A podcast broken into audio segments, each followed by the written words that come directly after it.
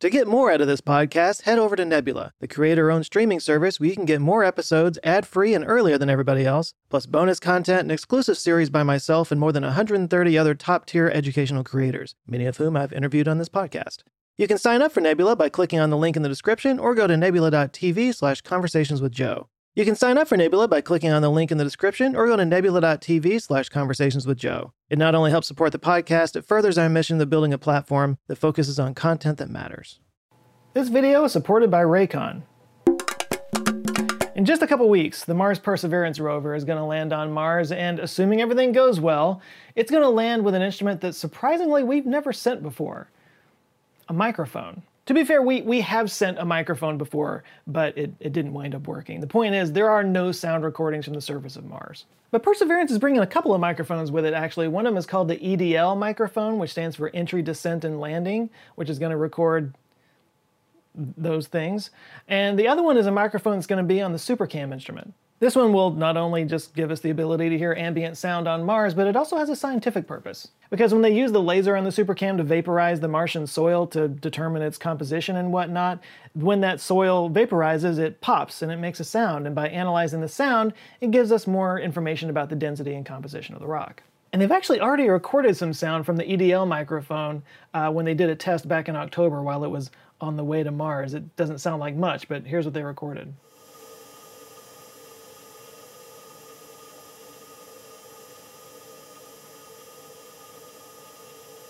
Of course, that's not the sound of space. There is no sound in space, but that's actually the sound of the rover's heat rejection fuel pump, um, and the kind of whirring noise is the, the vibrations traveling up the arm. But yeah, no, there's there's a good reason to be excited about this because sound recordings outside of Earth are actually very, very rare. First of all, there's only a handful of places outside of Earth that we've even landed on, and of those, only a few have an atmosphere that could facilitate, you know, what we might call sound. But if air did fill the solar system, the loudest thing by far would be the sun.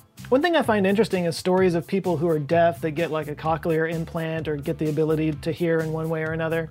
And um, oftentimes they're shocked at the fact that the sun doesn't make a noise.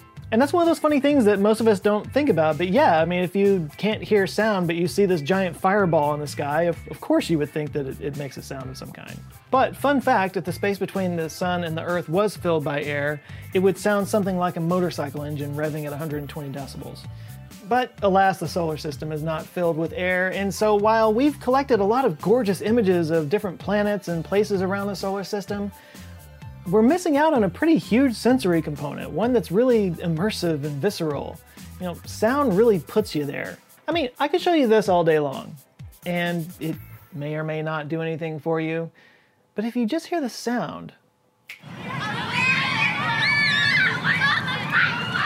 it's a lot more evocative, isn't it? But sound is subjective. What we hear is what we hear only because of the atmosphere and the environment in which we hear it. And just like the visible light that we see is only a small part of the wide electromagnetic spectrum, there's a lot of audio frequencies that we can't hear. Plus, sound travels through solid and liquid as well, which is why we were able to get a recording of the, the heat pump on the rover uh, on the way to Mars, even though it's out in space. That sound traveled up its arm talked in a previous video about the loudest sound ever, about how we kind of are used to this atmospheric pressure that we live in, and we don't really think about how it's different on other planets. Well, sound is nothing more than pressure waves traveling through atoms of air. And if those atoms of air are, say, 1% of what it is here on Earth, then it's going to sound quite a bit different. NASA's Perseverance website actually shows you how the sound is going to be different on Mars. In general, it's going to be a lot quieter, and you're going to lose a lot of the high pitched frequencies. Here's a good example.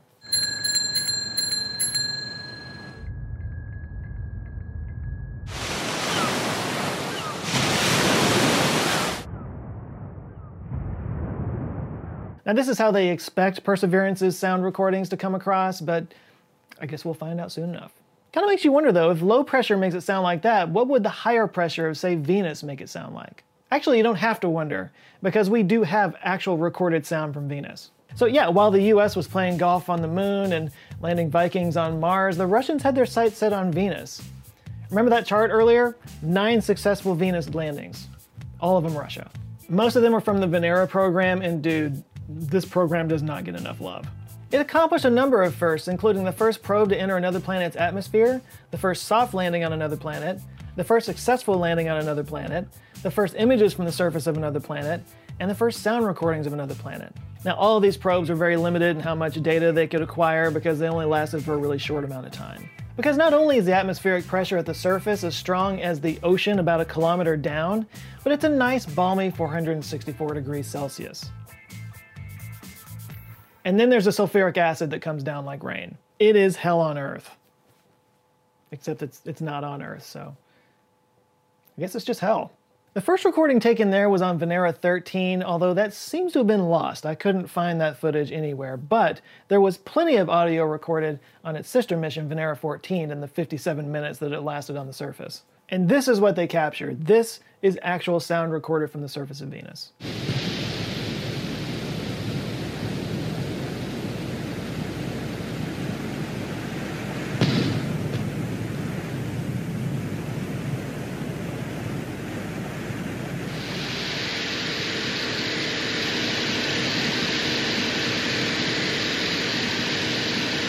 Hearing there is a 96% carbon dioxide atmosphere pressurized to the point that it reaches a supercritical state, moving across the surface at about half a meter per second.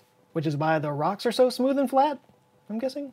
The Venera 14 recording was the only sound recorded in the entire solar system for 30 years before the Cassini-Huygens probe in 2005. Cassini is arguably one of the most successful planetary missions ever, bringing with it a state-of-the-art set of cameras that returned the most stunning images ever created of Saturn the jewel of our solar system. But Cassini was only half the equation because hitching a ride on Cassini was the Huygens probe that landed on the surface of Saturn's moon Titan. Titan is the second largest moon in the solar system behind Jupiter's Ganymede. In fact, it's larger than Mercury, and it's the only moon in the solar system with an atmosphere. But whereas Mars is extremely thin and Venus is crushingly dense, the pressure on Titan is pretty close to ours, at one and a half atmospheres. You probably wouldn't even need a pressure suit to walk around on the surface of Titan, which makes it the only place that we know of outside of Earth where that's true. You would need some long johns though, because it has an average temperature of negative 180 degrees Celsius. It's also the only other place outside of Earth that we know of that has liquid oceans. That liquid is liquid methane, but still. Now all of that is to say that Titan is one of the most interesting places in the solar system, which is why when the boffins at ESA were putting together the Huygens probe, they put it with a full suite of instruments, including a microphone. And on January 15, 2005, the Huygens probe screamed through the Titanic atmosphere, unfurled its parachutes, and recorded this along the way.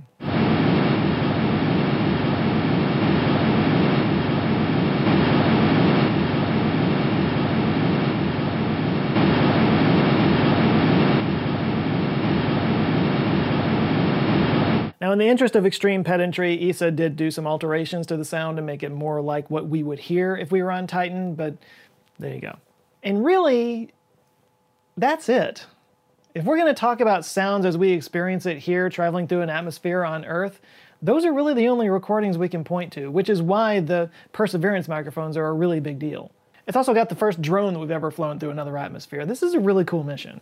But as I said before, sound doesn't just travel through the air, it can also travel through rock. So if you want to expand your definition of sound just a little bit, there are a few recordings we can point to. NASA's Mars InSight lander landed on Mars in 2018, and with it, it brought a seismometer in order to gauge seismic geological activity. Specifically, it was an instrument called the Seismic Experiment for Interior Structure, or SEIS, like, like seismic, get it? It picked up a variety of activity, but on Sol 128, or April 16, 2019, to us, it picked up what scientists believe to be the first recorded Marsquake. And here's what that sounded like.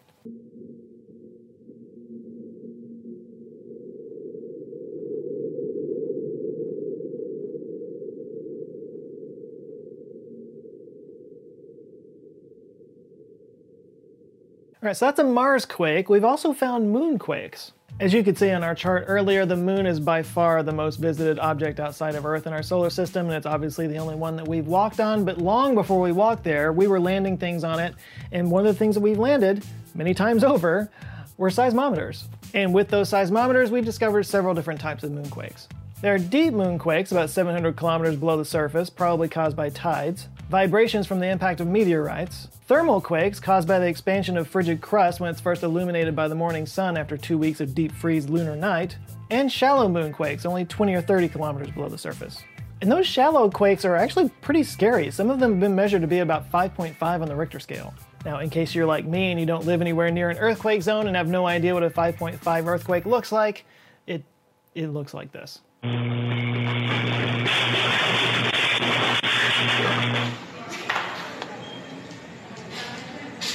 Not only that, but these quakes last much longer on the moon, up to an hour. But the question remains, what does it sound like? We actually don't have a recording, at least not one that I could find, but astronauts who have been on the moon claim that it sounded like a ringing bell. Actually, they didn't experience a moonquake per se, but what they felt was a, a wave from a discarded piece of spaceship that had crashed further down on the moon. The reason they think the moon rings like a bell is because there's no water to sort of dissipate the shock wave, so it just kind of continues resonating throughout. Now, there is another type of sound recording that we've made out in space. Again, if you can expand your idea of what sound is. This is something called sonification, and it's basically a way of translating image data into sound waves. You basically assign different tones and volumes to different frequencies and intensities of light. And this just kind of gives scientists a different toolkit to experience these images. You get different patterns out of it. It's basically creating an audio experience out of visual data. And it's not only useful, it's kind of beautiful. Like here's a sonification of the center of the Milky Way galaxy.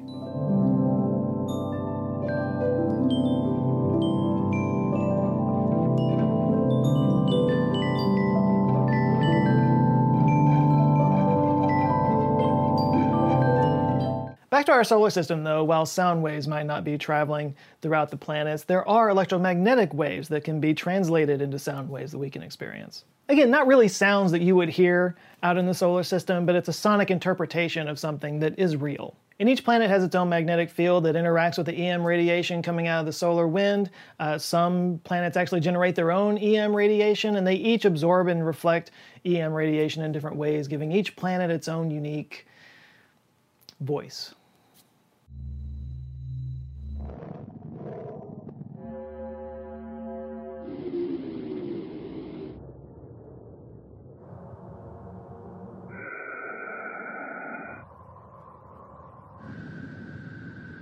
One other sound worth noting is the big bloop that was formed by two combining black holes that sounds somewhat adorable considering that the energy from it could destroy the Earth a million times over.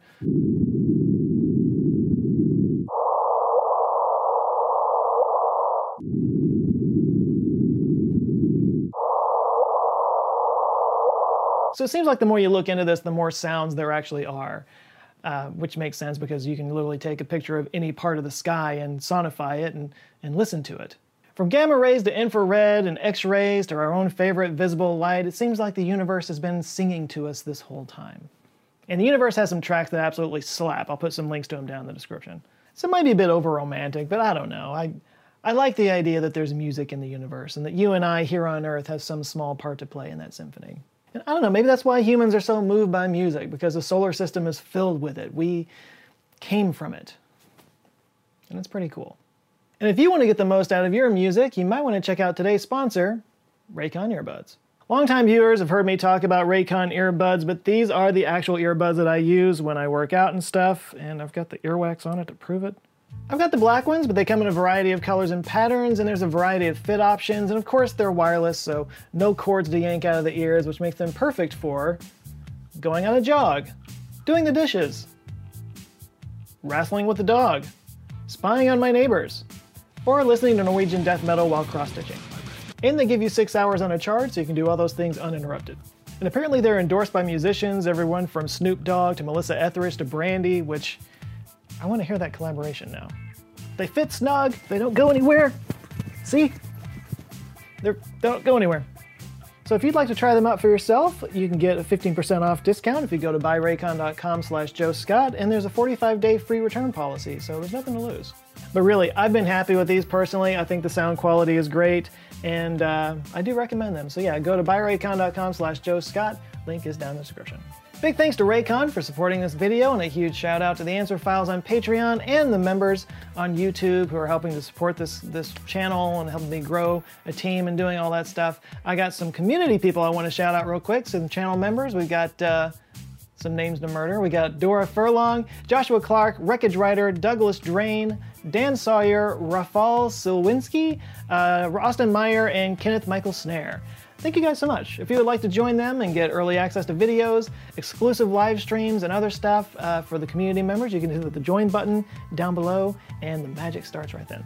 Please do like and share this video, and if this is your first time here, you might want to check this one out because Google thinks you'll like that one or any of the others on the side. They got my little face on them, and, uh, and if you do enjoy them, I invite you to subscribe. I come back with videos every Monday. All right, that's it for now. You guys go out there and have an eye-opening rest of the week, and I'll see you next Monday. Love you guys. Take care.